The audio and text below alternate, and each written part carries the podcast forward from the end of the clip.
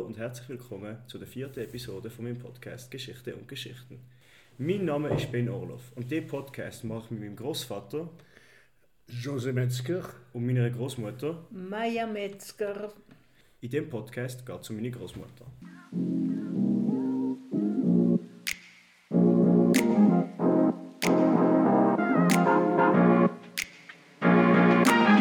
Wann und wo bist du geboren? Also geboren bin ich am 9. Februar 1938 in Basel. Wir haben nicht, ja, wir haben zwar damals äh, meine Eltern nicht in Basel gelebt, aber in Saint-Louis. Le- Mein Vater hat für Landes- und Gier geschafft. Aber zum Gebären hat meine Mutter gedacht, die Schweiz ist sauberer. Darum ist sie nach Basel gebärt. Das heißt, aufgewachsen bist du in St. Louis. Äh, In Saint-Louis bin ich aufgewachsen als ganz kleines Kind und von dem weiß ich überhaupt nichts mehr. Warum sind ihr dann nicht in St. Louis geblieben?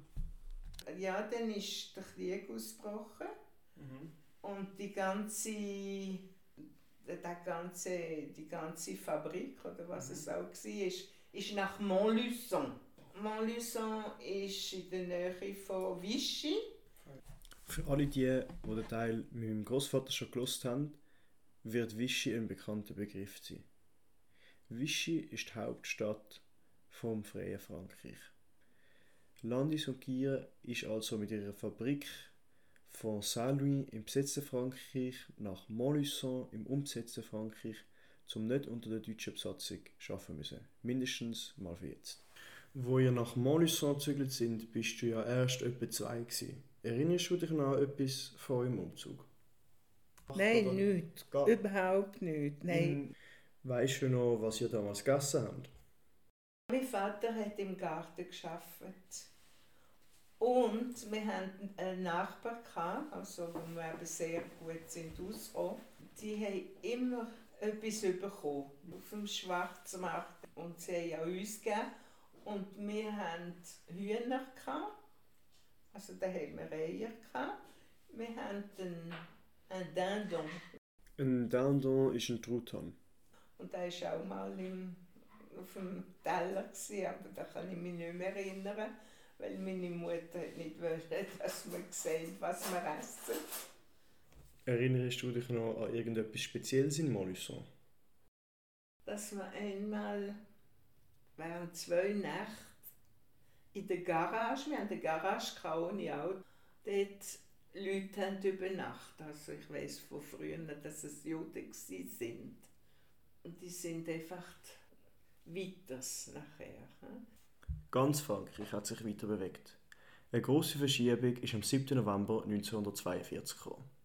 Dann sind die amerikanische zusammen mit der englischen Armee in französisch Nordafrika gelandet.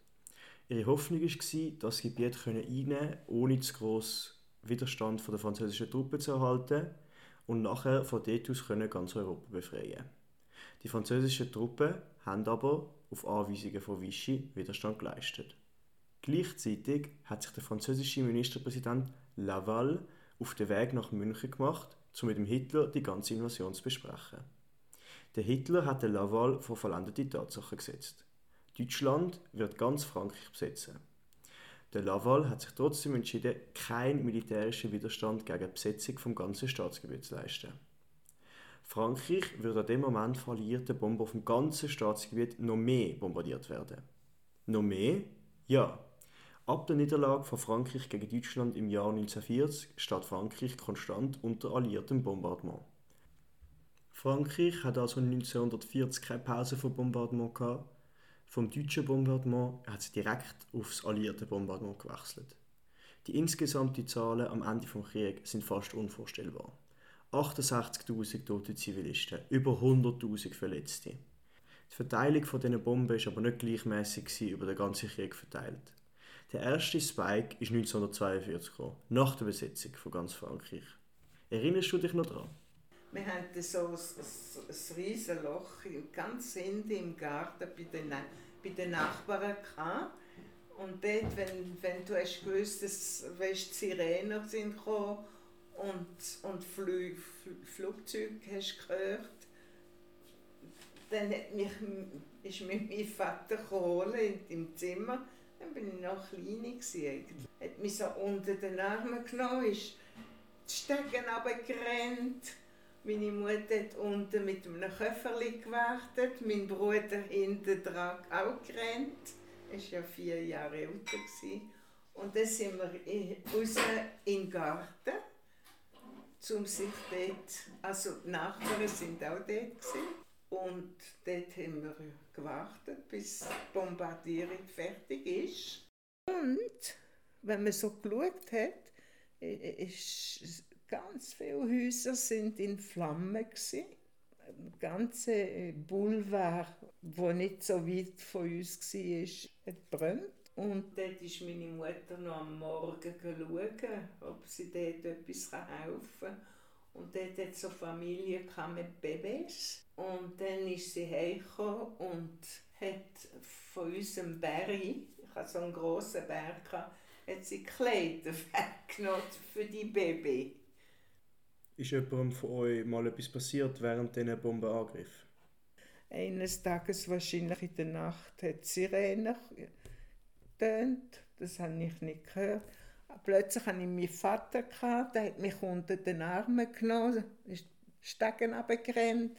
Meine Mutter hat unten gewartet, in den Garten rausgerannt, ganz hinten, wo wir dann eine Zeit lang im Loch sind von den, von diesen Gräbern. Und dann hat plötzlich meine Mutter gesagt, wo ist der Leo? Das ist mein Bruder, der ist verschwunden gewesen. Der hat wahrscheinlich Angst vor, vor, vor dem Bombardieren und ist weggerannt von uns. Aber wir haben ihn nachher wieder gefunden.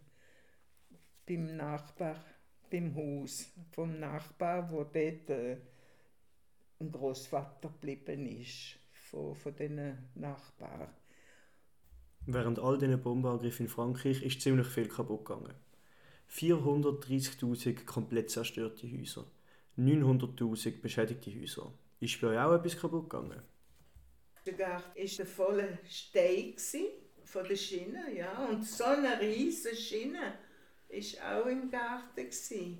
Also die ist, die ist geflogen. Die ist richtig wahrscheinlich geflogen über die, über die Straße im Garten hinein. Und unser Haus hat viel kaputt gehabt. Zum Beispiel in meinem Zimmer ist das Plafond so, so offen, gewesen, so schräg. Plafond ist ein anderes Wort für Decke. Das weiß ich auch noch. Aber wir konnten noch in diesem Haus wohnen. Aber es, es ist etwas kaputt. Es hat Häufen kaputt gehabt. Gegen Ende des Krieges erreichen die Bombenangriffe ihren Höhepunkt. Die alliierten Armeen Amerika, England und die Freie Französische Armee von General Charles de Gaulle haben im Jahr 1944 strategisch wichtige Infrastruktur zerstören, um ihre Landung in der Normandie einige Monate später zu erleichtern. In Montluçon war unglücklicherweise eine Fabrik von Dunlop. Dunlop ist ein französischer Reifenproduzent, der in der deutschen Kriegswirtschaft eingebunden war. So haben also die Alliierten bis zum 6. Juni 1944 Montluçon intensiv bombardiert in der Hoffnung, das deutsche Militär zu behindern. Erinnerst du dich an die Woche? wo es immer mehr bombardiert ist worden, haben wir nachher äh, im Keller etwas so Stangen gehabt, damit, wenn das Haus kaputt geht, dass wenigstens das Plafond im Keller nicht gerade runterfällt. Mhm. Ist das verstärkt worden? Wie, weiß ich nicht genau, aber es hat so, so die Stangen, gehabt, wie man so in, in dem Bau kann sehen Und dort haben wir geschlafen nachher. 14 Tage lang mindestens haben wir im Keller geschlafen, alle miteinander. Auch in dem verstärkten Keller war es ja noch gefährlich für euch. Gewesen. Was haben eure Eltern gemacht wegen dem? Wir zwei, Leo und ich, sind nachher mit bei den Nachbarn irgendwo aufs Land gekommen. So hat also meine Großmutter und ihre Familie unter dem Bombardement gelitten.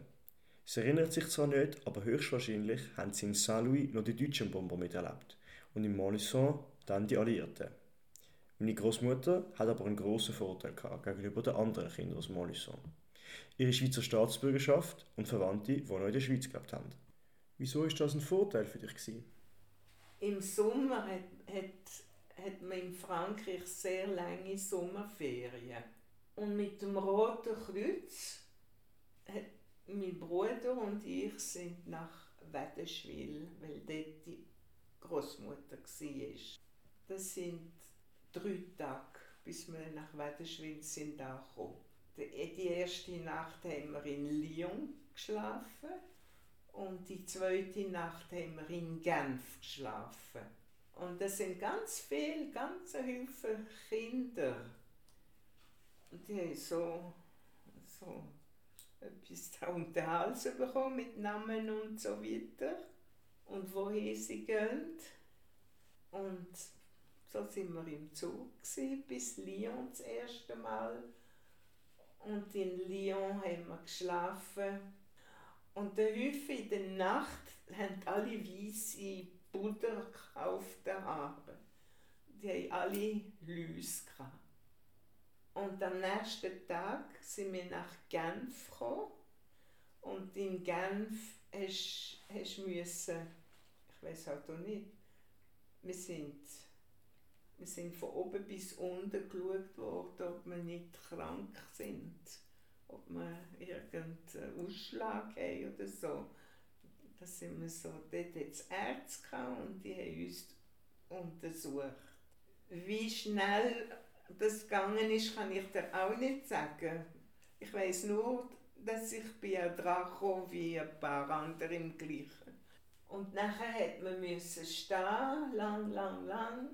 Sie hat gesagt, Namen, Namen aufgerufen.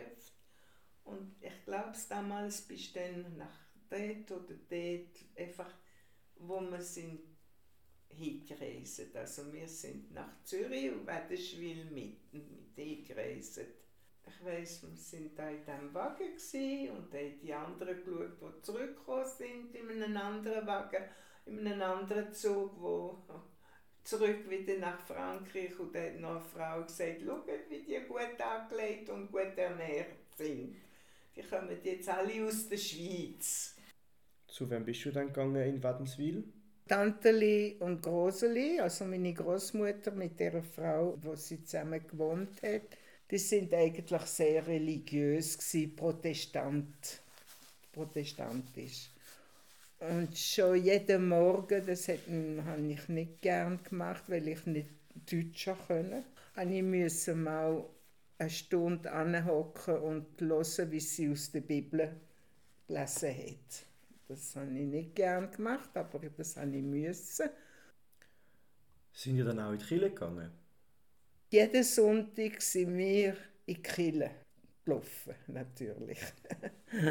Und dann habe ich immer ein schönes Kleid angelegt oder sonst schöne Kleider, weil das Tanteli, das ein bisschen Geld hatte, die hat mir das nähen Da ich ein bisschen wilde war, habe ich nicht so aufgepasst auf diese Kleider.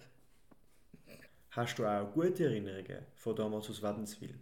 Und ich habe ja wahnsinnig gern Emmentaler gegessen und wahnsinnig gern Schlagrahm. Aber sie hat einfach so viel sie können mit dem, ihren Märkli hat sie mir das gekauft. Schlagrahm hat sie jeden Sonntag gegeben. Und wir haben noch Deutschstunde bekommen, das auch. Also am 10 Uhr am Morgen bis am 11 Uhr vielleicht mit Deutschstunde eine Deutschstunde haben.